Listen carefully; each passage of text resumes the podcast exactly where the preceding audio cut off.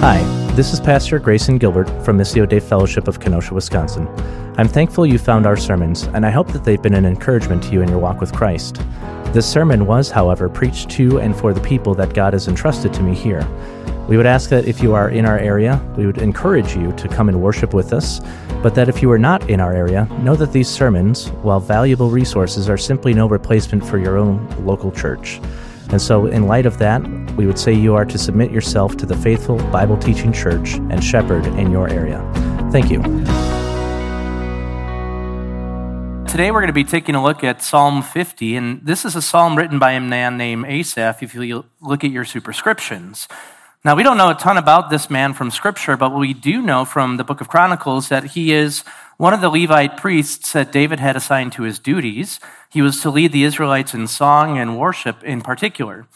Now, from the content of his Psalms, which he has actually numerous Psalms ascribed to him, he's an incredibly godly man. He was passionate about seeing God rightly praised. And in every one of his Psalms, he deals with this topic in uh, particular. It was his focus, in other words, that the people of God would worship his God properly or their God properly. What's even more interesting, though, is that in every single one of his Psalms, he deals with the theme of judgment in some way, shape, or form.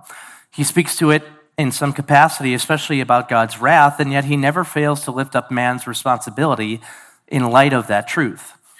And that is essentially the thrust of our psalm today. Asaph looks out among the people, the worshippers of Israel, and he sees that they are guilty of false worship.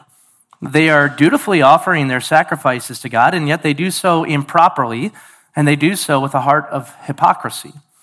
And so, what he does is offer a much needed correction to the people of his own day, and yet this psalm speaks to us in a vitally important way, and we must consider its words and its warnings. Now, what do I mean by this? Well, ultimately, we are a people who are to be concerned about worship, about proper worship of our God. You and I must consider if our worship is correct. We must ask if it is what God desires and demands of us in His Word. We must be able to see that within a church we go to or a church we visit, within our homes, within our personal lives, that we reflect a heart of proper worship to our triune Lord. And the reason for this is quite simple. The reality is that we are all prone to what this psalm would call a half hearted devotion to our God. We are men and women that often think trite thoughts of God and His holiness, especially. And the simple reason for this is that we are not captivated with a vision of who God truly is. But we are also not aware of who we are in light of who God is, and therefore how we must live in light of these realities. This psalm is a warning, make no mistakes about it. It's a rebuke about how all of us, myself included, can fall into the trap of improper worship of the God who is worthy of all glory, honor, and praise. But it is a warning given to two different types of people. You have one person who has fallen into the sense of complacency, if you will. They've ultimately fooled themselves into believing that God is somehow in need of them. And then you have the flagrant hypocrite, the one who speaks with much eloquence on the virtues of God and His Word, and yet ultimately he profanes God's grace. Both of these people, though they have earned every bit of a scathing indictment and rebuke, are urged to repent. They're urged to draw near to God rather than double down in their false worship. And so, what I want to be able to do today is simply show you just that how you and I can be prone to this improper worship, and yet how God is still ever so lovingly and gracefully calling us always and evermore to repentance but that how Scripture ultimately shows us how we must approach God. Asaph reveals for us what I would say are four characteristics then of genuine worship. And so the question is if we want to praise God rightly, if we are to praise God rightly, how do we do this? Well, he reveals it to us here that as a church, as a family, as an individual, we must affirm or accept certain realities that simply are truth. And then we must act on these truths. So, first, Asaph shows us that we must recognize God is the righteous judge of all the earth. Secondly, he reveals that we must acknowledge our total or complete dependence on him. Thirdly, we must live with complete devotion to God and his word. And then, fourth and finally, he shows that we must persevere in this reality. We must persevere, in other words, on the path of salvation. And we must do so with an undivided focus. So look with me now to verse 1, and I'm going to simply start to unfold this reality. And remember, the first characteristic of pure worship we're going to see here is that God is the righteous judge of all the earth. This is a reality that we must affirm. So this psalm begins with a rather incredible display of God and his power and might and authority, and it's designed to simply see God as he truly is. It immediately brings us into a courtroom, if you will. God is about to render his verdict upon a guilty people, but notice the descriptions that are given of God in verses 1 through 3 here. If you look down at your text, you can see this quite plainly. In verse 1, it says, He is the Lord God Almighty, that is the all knowing, all powerful, all glorious one who enters into the judge's chambers, and He is the righteous judge of all the earth because He is the one true God. He is Yahweh Himself. The psalmist likewise tells us that this Lord of glory, this righteous judge, has spoken. And what he has spoken here is a summons ultimately to judgment. He has summoned all of the earth, if you see, from the rising of the sun to its setting, from the east to the west, to be character witnesses. They are going to stand and witness against Israel in her trial. But notice the descriptions don't stop here. In verse 2, it describes that he has this radiating perfection of glory and beauty, that he is the perfection of beauty in and of himself. He shines forth from Zion. And Zion, of course, refers to that place in Israel where God dwells among his people. He's making himself known not only to Israel, but in this case, he's making himself known to all the earth because the perfection of his glory simply radiates from his presence. So, what's the anticipation here? Well, the anticipation building reality is that God, in all his glory and zeal and might and splendor, is simply radiating his holiness from the center of Jerusalem. He is about to make himself known as this righteous judge from his holy mountain.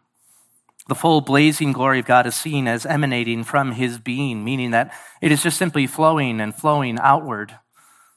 All the people are simply overwhelmed by the sheer presence of this God who is justice itself. Now, think of this in light of Moses, right? Moses asks to see the glory of God, and what happens to him? The Lord hides him behind the cleft of the rock because if he sees his glory in full, he will simply die. The reality is that in this, there is this uncontained vision of God's glory where the glory is just simply from the tabernacle, emanating from his presence out into all of creation, that all will look upon it and see he is this God who is just. It's spilling over every nook and cranny of creation, showing that when God desires to speak, to express his holiness, to express it in judgment, it is the purest and most complete form of beauty. And we just simply don't think of the glory of God in this capacity, though, do we? It is a terrifying reality. It's a terrifying beauty, but it is also a wonderful thing. It is a beauty that overwhelms the senses. It undoes the one who sees it. But notice our psalmist here is just showing that it is bubbling with his wrath in verse 3. Look down with me. He says, May our God come and not keep silence. Fire devours before him, and it is very tempestuous around him. The very nature of this God who is just is that when he expresses his justice in its pureness and its beauty, it is a consuming fire. It's a consuming fire. The very idea is that in the wake of God's holiness, his utter hatred of sin, in other words, in the very presence of God and the perfection of his glory, nothing that is tainted can stand before it. It cuts to the very heart of mankind in his natural state, and it expresses itself in consuming wrath and judgment. Now, here I mean the complete perfection of wrath. The complete perfection of wrath. Have you contemplated that reality? The blazing hot glory of a God who pierces through the veil of darkness with consuming fire. Everything in its wake is burned to rubble. Everything around it is surrounded by this storm, this perfect expression of a swirling wrath and fury that levels everything in its path. That's how scripture simply describes God here, and it's incredible. You get this sense, this foreboding feeling of a calm before the storm, where the reality is that there is this peace, if you will, in the midst of the storm, and yet all around it is chaos, but it is a contained chaos. It is a pure expression of righteous judgment and wrath, where to us it's chaos, but to this God who is fury itself, it is perfectly controlled. Notice, though, that the psalmist is not in terror right? He's not fleeing from this God who is coming in his judgment and speaking to him. He's actually in awe. He's in awe over it. In one sense, he reveals that you should be afraid of this God, right? You are a mere mortal in front of this God who is a tempestuous, consuming fire. But in another sense, he shows that this blazing hot show of holiness is something that is utterly other, utterly wonderful, utterly beautiful. And that's the reality for those who trust in this one. He may be a consuming fire, but it is a good consuming fire. There's simply no other way to describe it.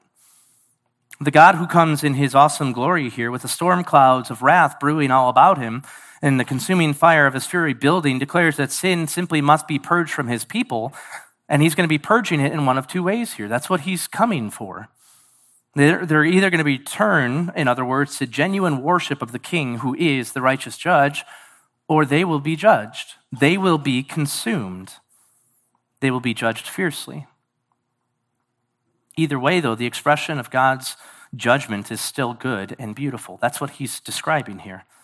And everything in creation just simply affirms this reality. There's no question about it. That's what he says here. From here on out, this is what we see in our psalm today. It's this call to repentance and proper worship of the God who is just simply because he is the righteous judge.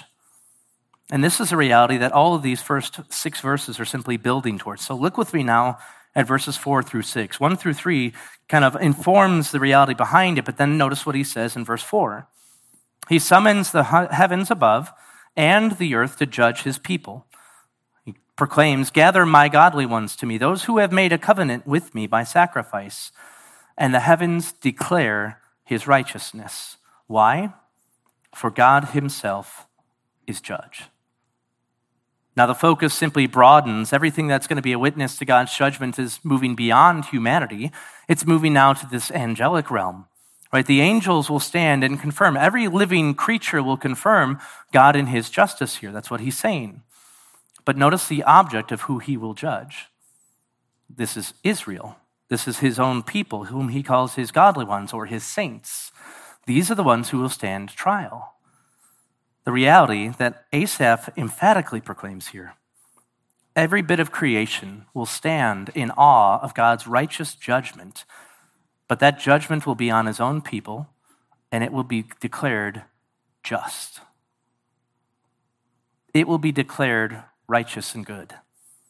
The reason why is very, very simple. Verse 6 says, God is the judge.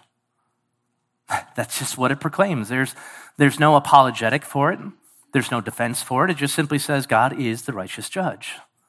There will be none who stands to question the validity of this verdict. No one will complain that it is unfair, nor that it somehow doesn't conform to the standard, because God is the standard. That's the reality. He's the standard by which his people are judged. No one's going to get a free pass simply because they are his child, he says here. But the reality is that God is judge. In fact, they of all people should be the first ones to affirm that all of his decrees and actions and everything that he does are perfectly just, and yet he is going to be bringing them on trial. They don't affirm this reality, in other words. That's the implication here. Instead, what they do is they see this God improperly. They do not have a proper vision of their God. They do not see him as the righteous judge. But this is ultimately what they and what you and I must affirm if we're going to worship God properly. That's the foundation of it all, in other words. We must see God as this perfect embodiment of justice and righteousness, and therefore that we are to conform to his standard. He does not conform to us. The implication is we just don't see God this way. Naturally speaking, we see God very much so like you and I. But res- the result of that is that we don't worship Him as we should. Where you and I immediately go wrong is that we compare ourselves, we compare our actions to one another, uh, and comparatively, we're pretty good, aren't we? We have, in other words, what I would call created a false standard of righteousness and justice because we don't compare ourselves ultimately to the God that is justice itself. We don't look at ourselves in light of the one who judges every intention and thought and even action that we make. And the reason that we don't do this is because we don't ultimately believe that he is the righteous judge. Now, this is the same problem that the psalmist identifies that these people fall into here. If you see it in verse 6, he says, literally, nothing in all of creation will dispute the charges laid out. The reason for this, again, is because he's the judge. It's a wonderfully simple reality. Nothing, literally nothing, will deny that it is just. Why? Because God is the one who is deciding the verdict. He gets to, to decide what's fair and right. He gets to determine whether or not you and I are in the wrong, and nothing will cry against it on that day.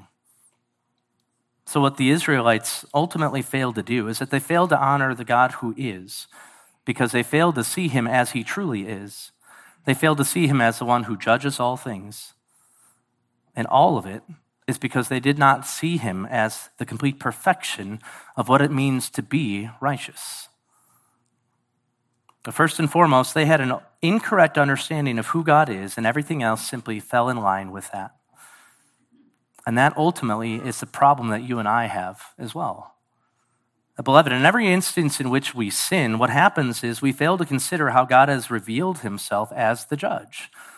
We fail to consider that he has laid out a standard of what he desires of us in his word, and when we return or refuse rather to listen to wisdom, what we do is what we reflect what we believe about God. That's all that's being revealed every time that you and I go after sin or that we reject wisdom. In essence, we re- are showing what we worship or what we love. Now, God has revealed that He is the foundation of righteousness. He has revealed that He is the very definition of what is good and right. He has revealed that all of His ways are just. And yet, you and I make certain presumptions and assumptions each and every day about who this God is. And the result often is that we bring forth an improper worship of God. Now, we hear it all the time. You hear it in things like saying, My God is a God of love. Uh, he would never do fill in the blank. Or, My God wants me to be happy. Right? He would never expect me to do that. For the people in our psalm today, what they believe is that ultimately God is in need of them. They also believe, though, they can treat sin flippantly, and so they become guilty of hypocrisy. They speak one way and do a completely different thing. But all of it stems from a false perception of who this God is. At the heart of improper worship of God is a false understanding of who God is. That is the simplest reality that we must affirm. He is righteous. Every bit of creation simply proclaims this reality. Every bit of creation on the day of judgment will stand and witness and affirm this reality. And we will either conform to that reality or we will not. But none of that will change who God is. God is always just and he will always be just. The only thing that will change is what we worship. If we want to worship the God that is and worship him properly, we must, in other words, see that he is the righteous judge and affirm that reality. But as we're going to see in our psalm today, we must also affirm it in the way we live. On that final day of judgment, there will be no excuses, no disagreements, no amount of skepticism that you and I can muster in which we will stand before the righteous judge and give an appeal. Ultimately, we have an obligation to worship God as He demands and he will judge us all for how we worship him. We will never come to worship him properly if we do not accept him on his terms. That is the very first point. That's the foundation of proper worship. If we reject that, if we reject that he is the righteous judge, if we come up with our own standard, ultimately what's going to happen is that you place yourself as the judge, but in the end, you'll find that you were no judge at all. You were just simply a mere mortal man whom God will judge. But secondly, as our psalmist will reveal here, that if we want to worship God properly, we must acknowledge our total dependence on God in light of this reality. He is the perfect judge, you and I are not. And so, in every way, shape, and form, we must cast ourselves upon Him. Now, look with me now at verses 7 through 15, and I want to start to unfold this reality as well for you. Notice he begins in verse 7 here. Hear, O my people, and I will speak. O Israel, I will testify against you. I am God, your God. I do not reprove you for your sacrifices and your burnt offerings, they are continually before me. Now, notice what he does here. He, he gives them a command, first and foremost, to hear. Now, that command is not that they will simply hear him, but that they will ultimately answer for what he says, for their sin, in other words. In the midst of this, though, he reminds them they are yet his people, he is yet their God. And so everything is set in light of these covenant obligations they are to obey. The content of his rebuke will be for a violation of the covenant, but here it's not because they dutifully offer their sacrifices. In other words, externally, everything they did matched what they were supposed to be doing. They were making their offerings and sacrifices. They came before him dutifully obeying the letter of the law. There's no hint of them bringing the wrong kind of sacrifice or that their priests were coming improperly or that they used false priests. So, again, externally, they would have appeared to do everything correctly. It would have been beautiful, pristine. Everyone would have seen it and thought, this is pure worship. Well, the question remains what's the, what's the problem then? Well, verses 9 through 13 give us our answer. So, look with me now. He says, I shall take no young bull out of your house, nor male goats out of your folds, for every beast of the forest is mine the, th- uh, the cattle on a thousand hills. I know every bird of the mountains, and everything that moves in the field is mine. If I were hungry, I would not tell you, for the world is mine and all it contains. Shall I eat the flesh of bulls or drink the blood of male goats? notice what he does here. What he's doing is he's rebuking them, right? Not because they made sacrifices, not because they made improper sacrifices, at least on the externals, but that they made the right sacrifices ultimately in the wrong way. There's a series of things about their sacrifices that give us clues as to what this is. And so look with me again, as, as you start to see it, it's very, very clear. You know, for one, the Lord declares that every single animal that they bring to him is already his, right? He, he makes that painfully clear in verse 12. He says, the world is mine and all that it contains. Literally, every single thing in all of creation already belongs to God. And so, evidently, what they're doing is they're coming forth with their sacrifices without, without that awareness, right? It tells you that they, they were bringing forth their sacrifices thinking that they were their own. They're not aware of the fact that what they're going to offer God, in other words, is actually already His. But it's a bit more nefarious than this. Notice what he says here, right? They've completely forgotten the purpose of these sacrifices. In verses 12 through 13, he, he hits it hard. They've come to offer God sacrifices, and they believe that through these, that he is in need, right? That he is going to feed off of them, that he's going to be just like any one of the other pagan gods. So he answers this with a not so subtle rebuke in verse 12. He says, If I were hungry, I wouldn't even tell you right? But then he continues in, in 13 to put this to rest. He says, Shall I eat the blood of male goats? Shall I eat the flesh of bulls? It's just another way of saying, look, if I grew hungry, I would take whatever it is that I wanted. It's all mine, in other words. I don't need you. But secondly, I don't grow hungry. I am not like you. I am not like any other God. At the heart of this rebuke is that they've, they've come before their God to make offerings and sacrifices just like they would any other pagan God. Now, we're going to see this come up again in verse 21, but I want you to understand really how offensive this truly is to, to God. Right? Any other pagan deity, no matter how you stretch it, is ultimately a reflection of mankind. They grow tired, they grow hungry, they're thirsty, they sin, they have appetites for pleasure, they do whatever it is they want, and they do it all in unrighteousness. There might be aspects in which they do what we should do as man, but ultimately they are just as fallen and depraved and debauched as every bit of mankind. They literally embody mankind because they're made after man's own image, but God is not like man. He's not in need He's not given to passions and outbursts like these pagan gods.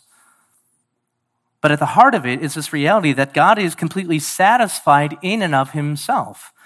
He doesn't need food. He doesn't need drink. He doesn't grow tired or change his mind ultimately in the grand scheme of things. He's not led by his emotions like mankind is.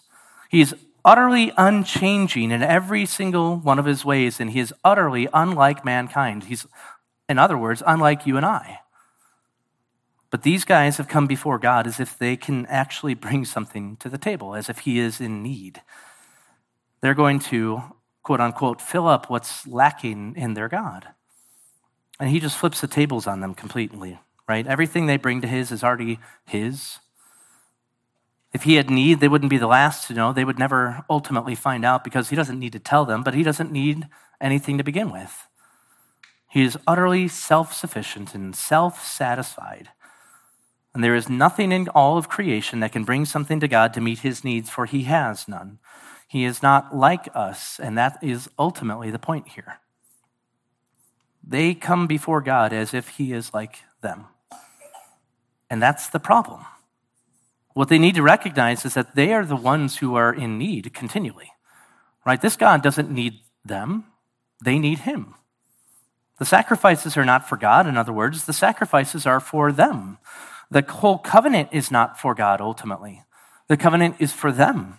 They stand as beneficiaries in every single meaningful way because this God, who is the God of all justice, has rightly come in and showered them with grace, and he is upholding everything for their benefit.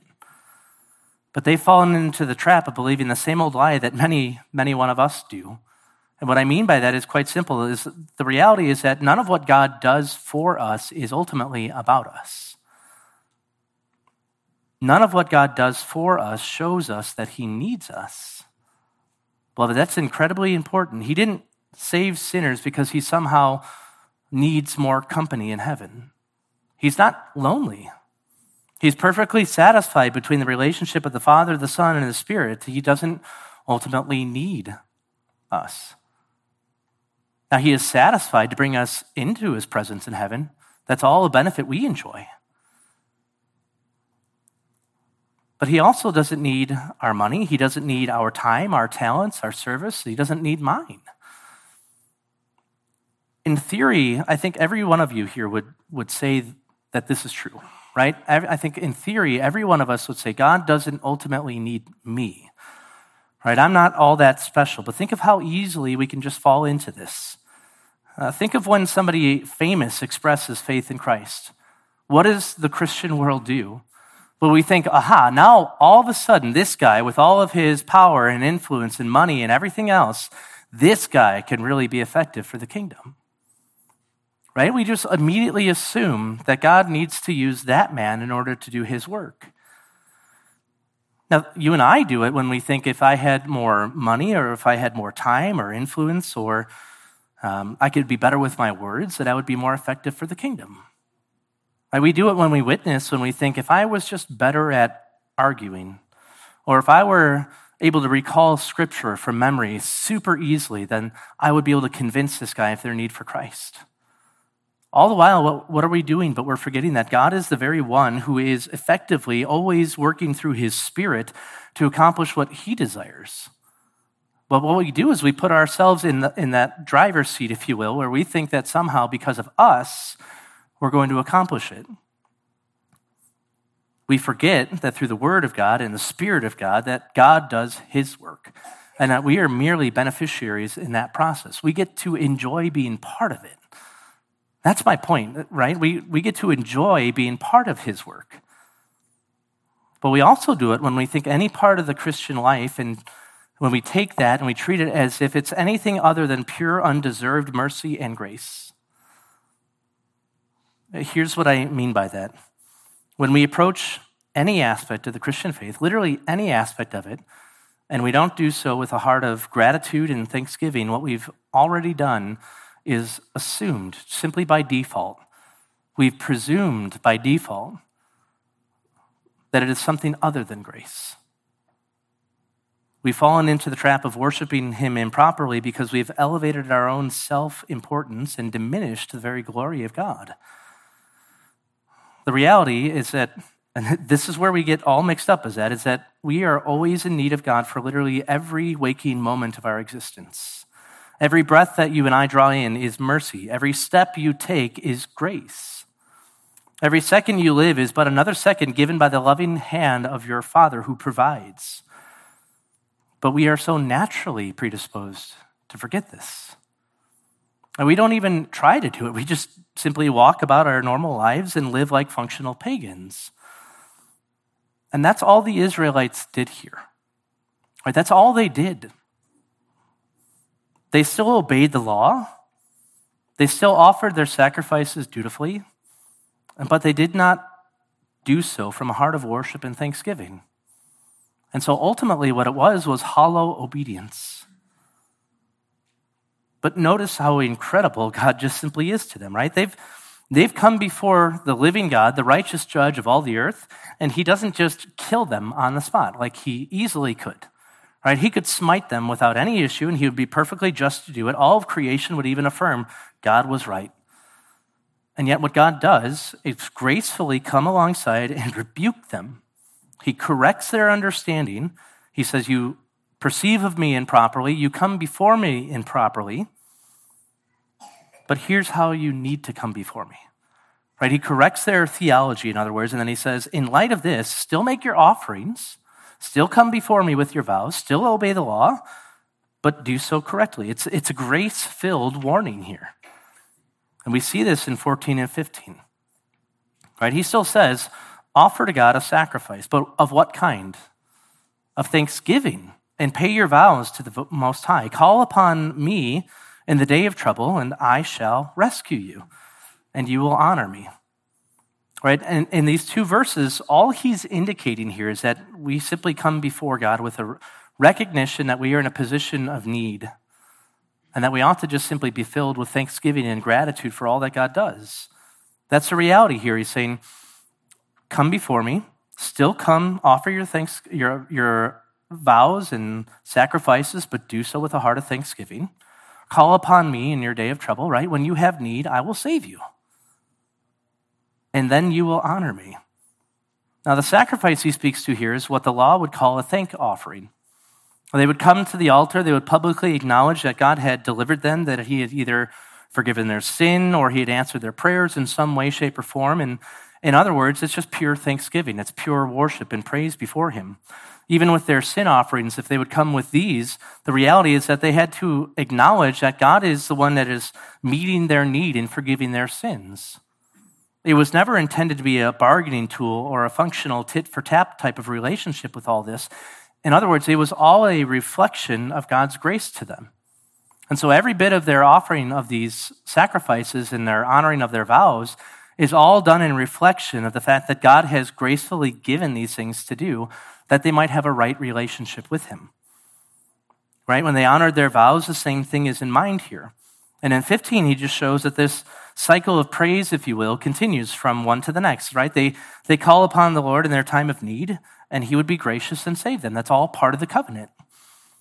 And then ultimately, what they would do then is then turn and give him more and more praise and thanksgiving. In every aspect, what he's doing here is showing that their, their offerings, their vows, their praise, all of it is this continued reflection of God's grace in their lives. Every bit of it was grace, in other words. Their proper response to God was not that they could come before Him and somehow meet His needs, but rather that He met all of their needs. And that these offerings, these sacrifices, the vows, all of it was just a reflection that God has already done this, or that through these means God would do it. Right? They must come before Him with thanksgiving and trust and faith that He is doing what He says He is doing. And that's at the heart of a true biblical worship. Right? We have nothing to offer God. And so, in light of that reality, we must, by faith, embrace that God has accomplished what he says he's accomplished. We must trust in the means that he has given us, but we must explode with gratitude and thanksgiving because when you realize the truth of it, you love that reality. You, you recognize God has done literally every bit of it, that there's not in any aspect or shape or form something that we have brought to the table, but that in God's grace, He has come to us. He has met our need. Right? Think of this in light of salvation. We haven't earned salvation, we simply can't. We can't keep our salvation. And even day by day, God sanctifies us.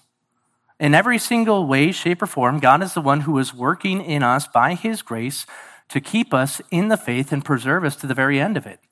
It's all of grace, in other words. Every single aspect of it is grace, and yet we still twist it and think that in some way we've contributed to our salvation. The reality is that even the very best that you and I have ever done is simply because of the grace of God.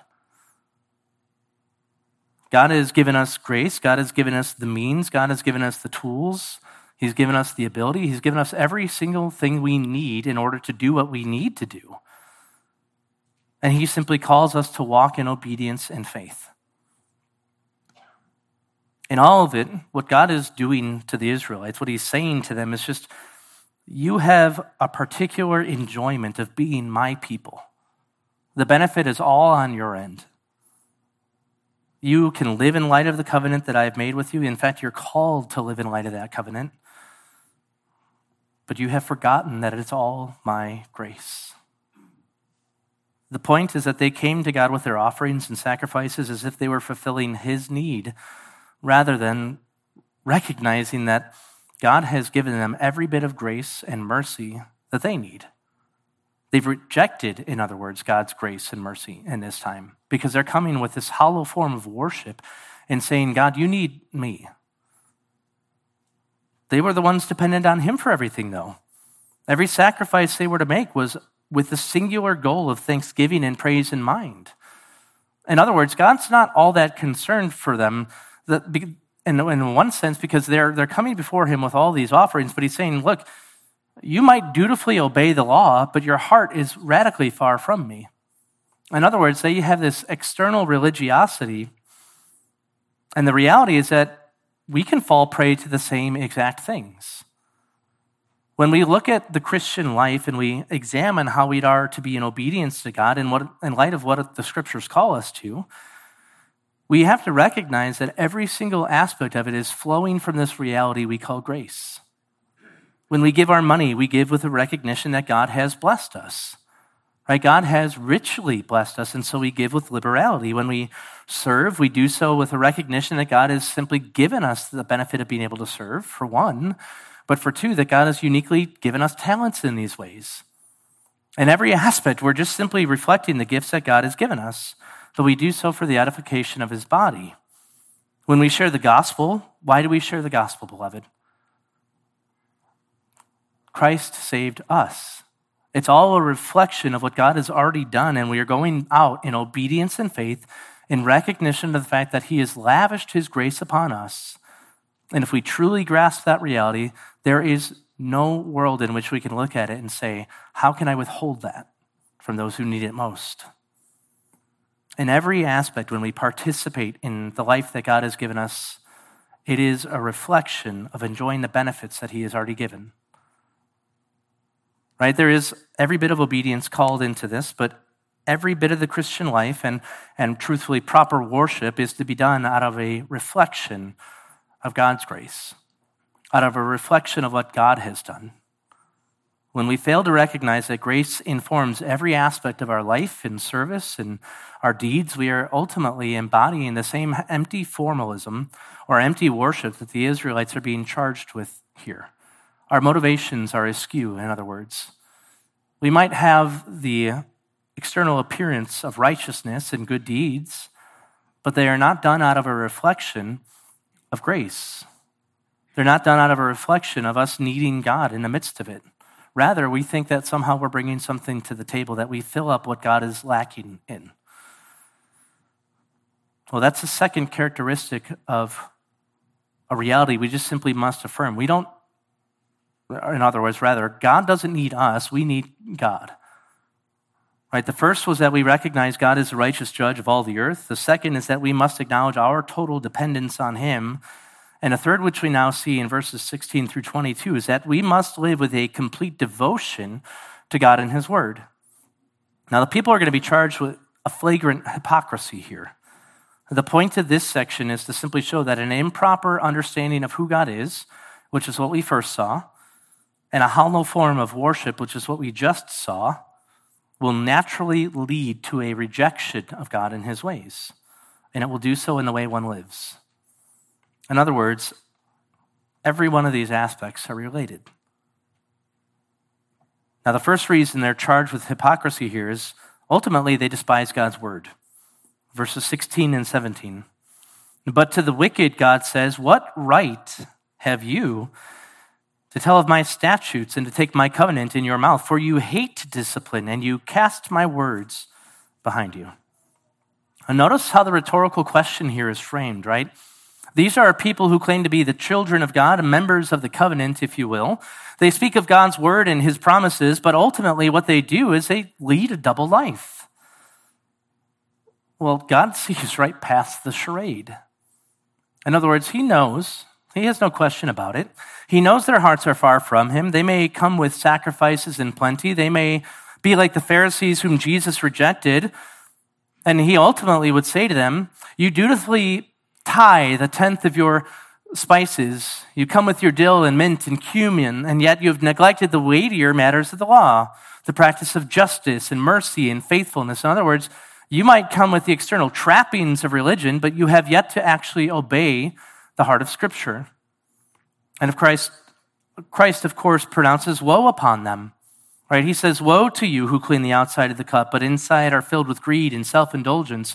Woe to you, hypocrites! Woe to you, whitewashed tombs, who on the outside look beautiful and pristine, but inwardly are dead men's bones. Woe to you who reject and kill the very prophets I send to correct you, and yet you make a public display of veneration and honor to the men you will kill.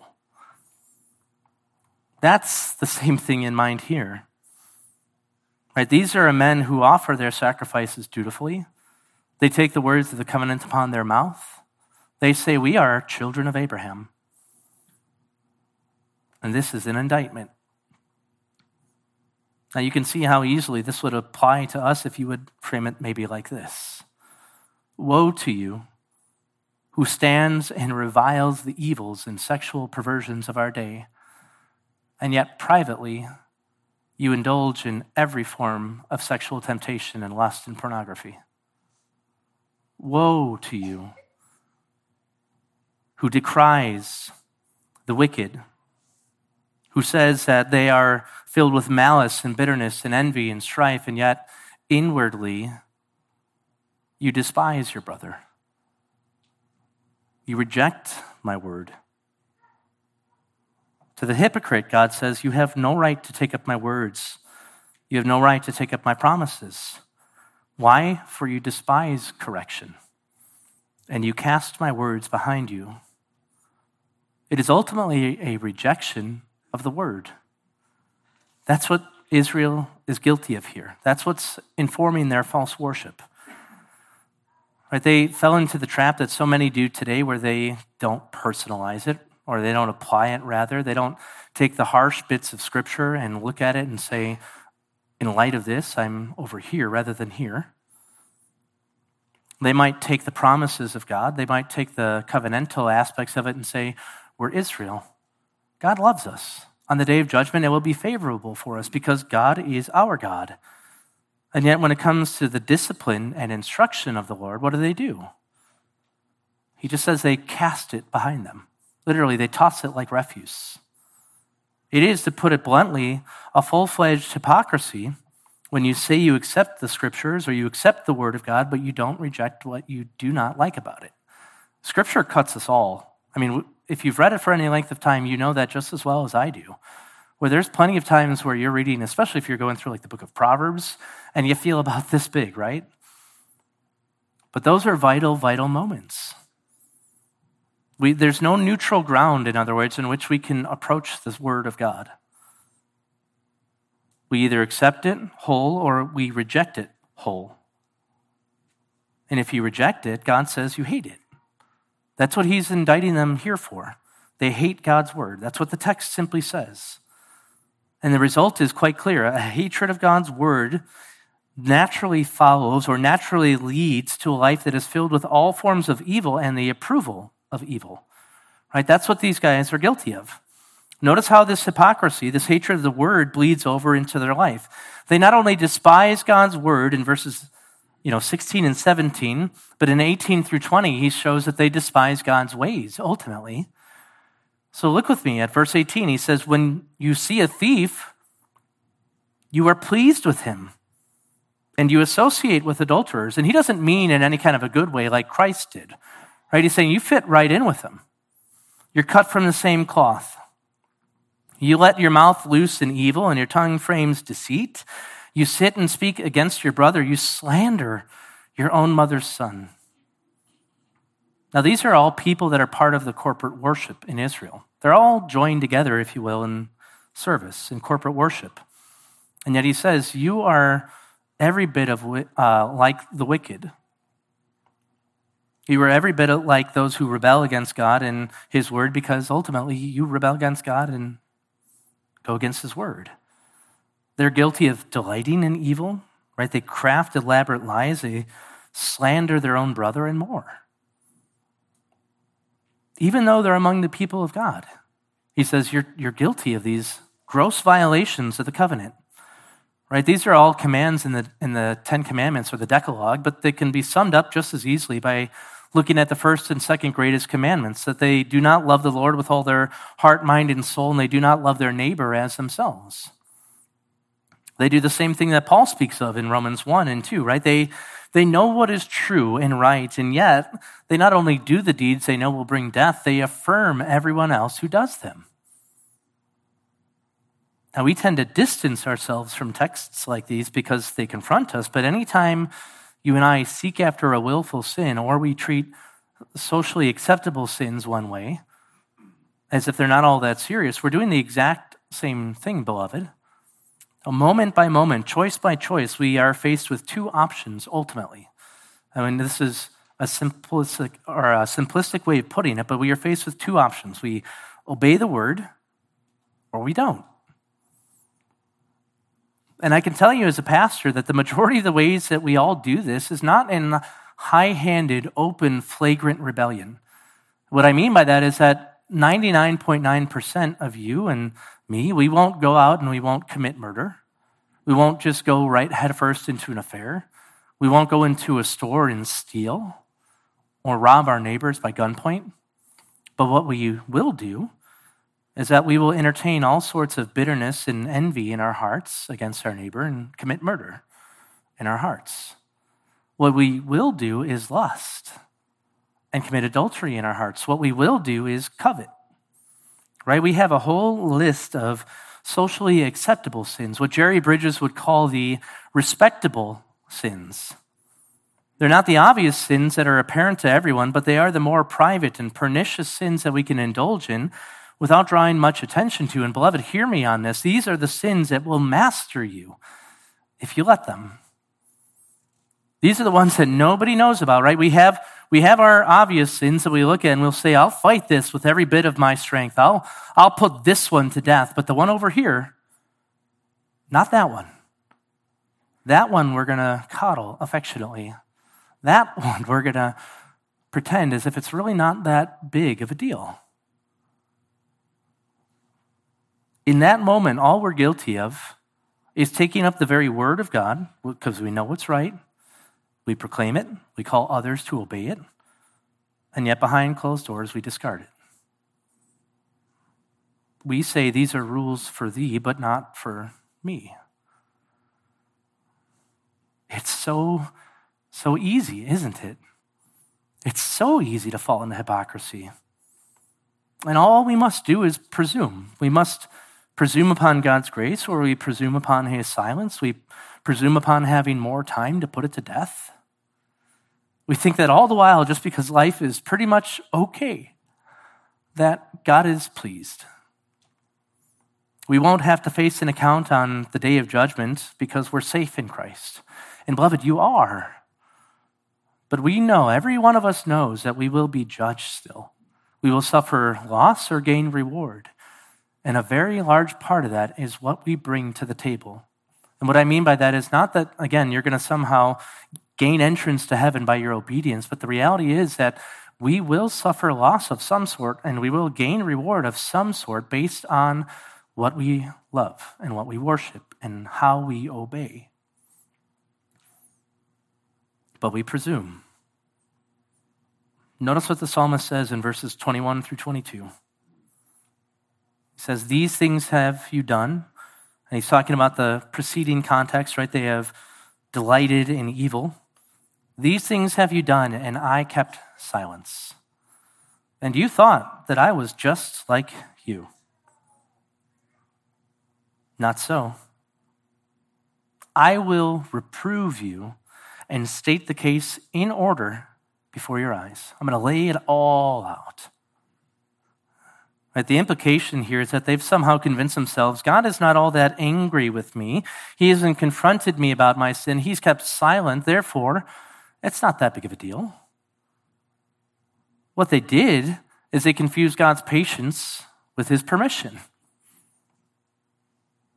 And so they kept on sinning. But notice the root of the issue here. Again, it's they don't understand who this God is. Their poor grasp of who God is led them to believe that he was just like them. They believed their sins, their worship, their thoughts of God, everything was appropriate to bring before him in worship because he had not acted yet. He had been silent, in other words. They believed he was like them, that he thought light sin or light thoughts of their sin and even lighter thoughts of their double mindedness, their empty, hollow offerings. But the reality is that he is not like them. He is not a man. The ultimate problem is that they did not align their lives, their worship, their love around the God who revealed himself to be the God of justice, God of the covenant, the God who is righteous. But they did not align themselves to what he required of them. They did not take the covenant warnings seriously. They took the promises seriously, right? They looked at that and they said, This is great. But all those promises in Deuteronomy 28 and following of those curses that were brought for disobedience, they looked at that and said, Not yet. God won't do that. We're not, we're not those people. They believed God wasn't all that concerned with their worship. But he says, Not so. God is very much concerned that people worship him properly. He desires worshipers. But the reality is that not just any worship will do. And he makes this case very, very clearly in verse 22. Now consider this, you who forget God, or I will tear you in pieces. I'll tear you in pieces, and there will be none to deliver.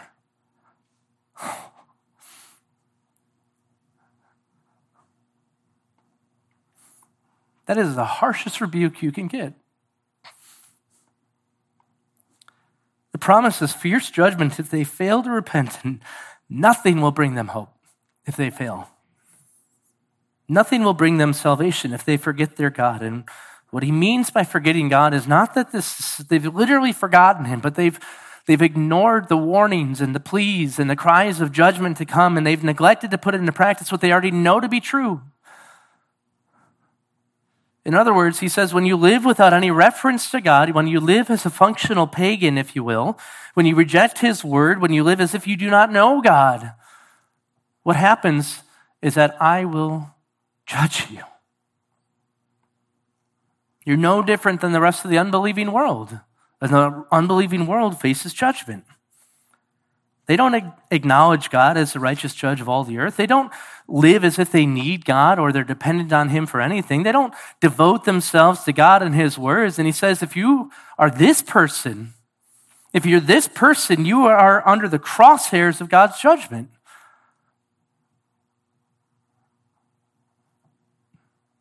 If you remain here, the promise is sure, he says. The fierce consuming fire that is the God of justice will devour you. He will consume you.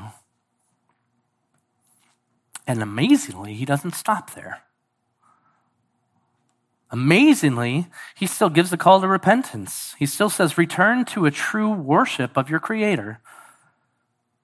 Uh, look with me now at verse 23. This is the final characteristic of genuine worship here. It's the final call of grace. He says, He who offers a sacrifice of thanksgiving honors me, and to him who orders his way aright, I shall show the salvation of God. It's a certainty.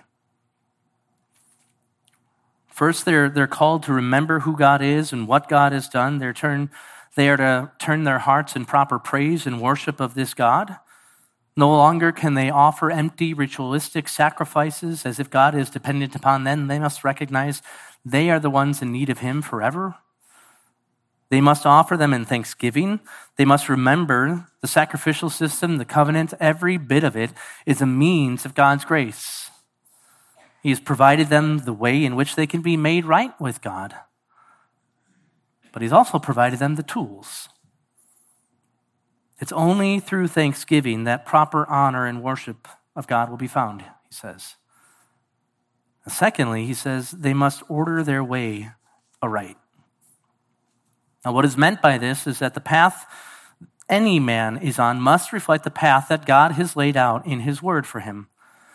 In other words, there is a path that leads to salvation. This man's life, his conduct, his loves, his desires, everything about that man must align with that path that God says will end in salvation. Everything must align with God's standard. Right? He is the righteous judge. This is the path that you must be on. He must fix his course so that he does not turn to the left or to the right. In other words, he must have a singular focus and determination to persevere to the very end. The New Testament speaks to the same reality in multiple areas, but I want to just draw your attention briefly to two. You don't need to flip, but just listen. Right? Christ commands his disciples and us in Matthew 7. He says, Enter through the narrow gate, for the gate is wide and the way is broad that leads where? To destruction.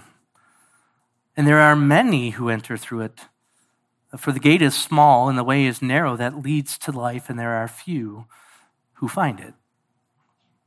Now, the Greek word for narrow here, it doesn't just imply that this is a road that fewer take. I mean, that's very, very plain to the text. But the reality is that this road is the more difficult road to take. But he says it is the only road that leads to life. The Christian life, or rather the life of proper worship, is indeed the narrow road, but it is a difficult road. And anyone who tells you otherwise is lying to you. In other words, they're trying to sell you something. It will cost you a great deal to follow Christ. It will demand everything of you. But he says, those who remain on this road will see the salvation of the Lord. Same thing our psalmist is speaking of here, right? Those who love God, those who endure to the end will live those who set their sights upon the salvation of the Lord and follow that all the days of their life will see the salvation of the Lord. The second text, and this is the one that I just want to briefly mention again, is from the Apostle Paul. Matt spoke about this last week very briefly. Right? Paul is writing to his faithful companion, Timothy. He's charging and preached the word. He calls him to be faithful in a time where everybody is dropping like flies people are heaping up those who would satisfy their itching ears. In other words, every place around him is showing those who are committing apostasy or those who are teaching falsely. It's a time where false worship is everywhere. And Paul recognizes that his part to play in this war is done. He's about to die. It says, For I am already being poured out as a drink offering, and the time of my departure has come. I have fought the good fight. I have finished the course, I have kept the faith. In the future, there is laid up for me the crown of righteousness, which the Lord, the righteous judge, will award to me on that day, and not only to me, but also to all who have loved his appearing. And he's reiterating the same basic thing He's come to the end of his course. He's proven faithful to the very end. And what awaits him is the salvation of the Lord. His life, we know this of Paul, his life was not his own. He dutifully recognized this. He lived with a singular focus on a proper worship of God. He faithfully taught and preached and bled for the sake of the gospel. He ordered his life under the authority of the word. And he looks at Timothy and says, I'm about to die. Take up the mantle. This is now your call, Timothy. This is now your duty, Timothy. And ultimately, it's the duty that you and I share. All throughout this psalm, the charge is that we order our lives in a proper worship of this God who is, because the promise is sure.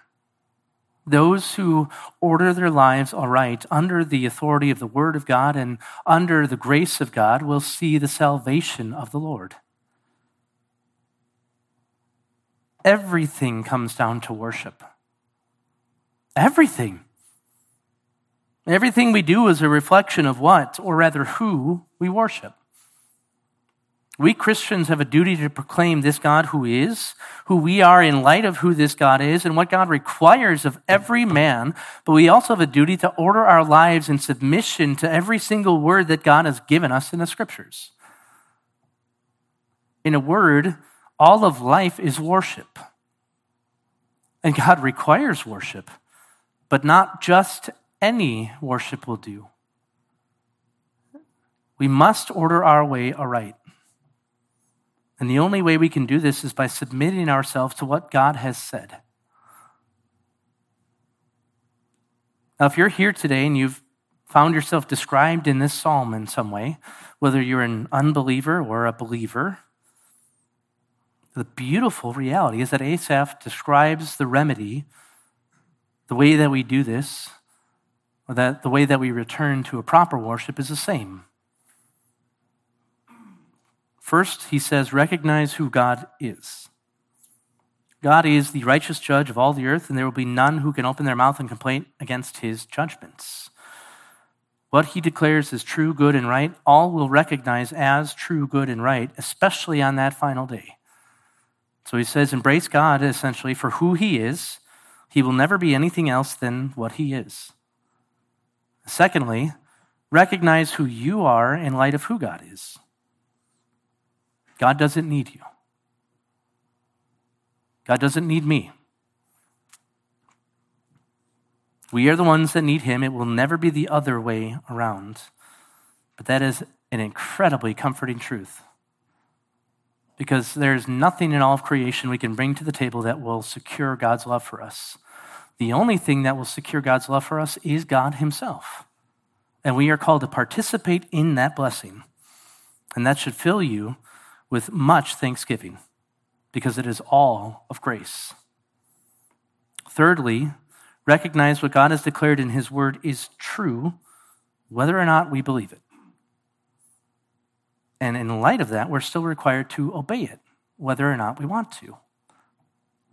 We are required to turn in repentance and faith to Christ. We are required to order our life in submission to the teaching of the Scriptures, but we are also required to love God. God can sniff out half hearted worship and hypocrisy from a mile away, even if no one else can. Finally, recognize the path of salvation is indeed a path we must persevere on. For some of you, you've not yet walked on this path. What I mean by that is you don't believe. And you need to walk on this path for the very first time.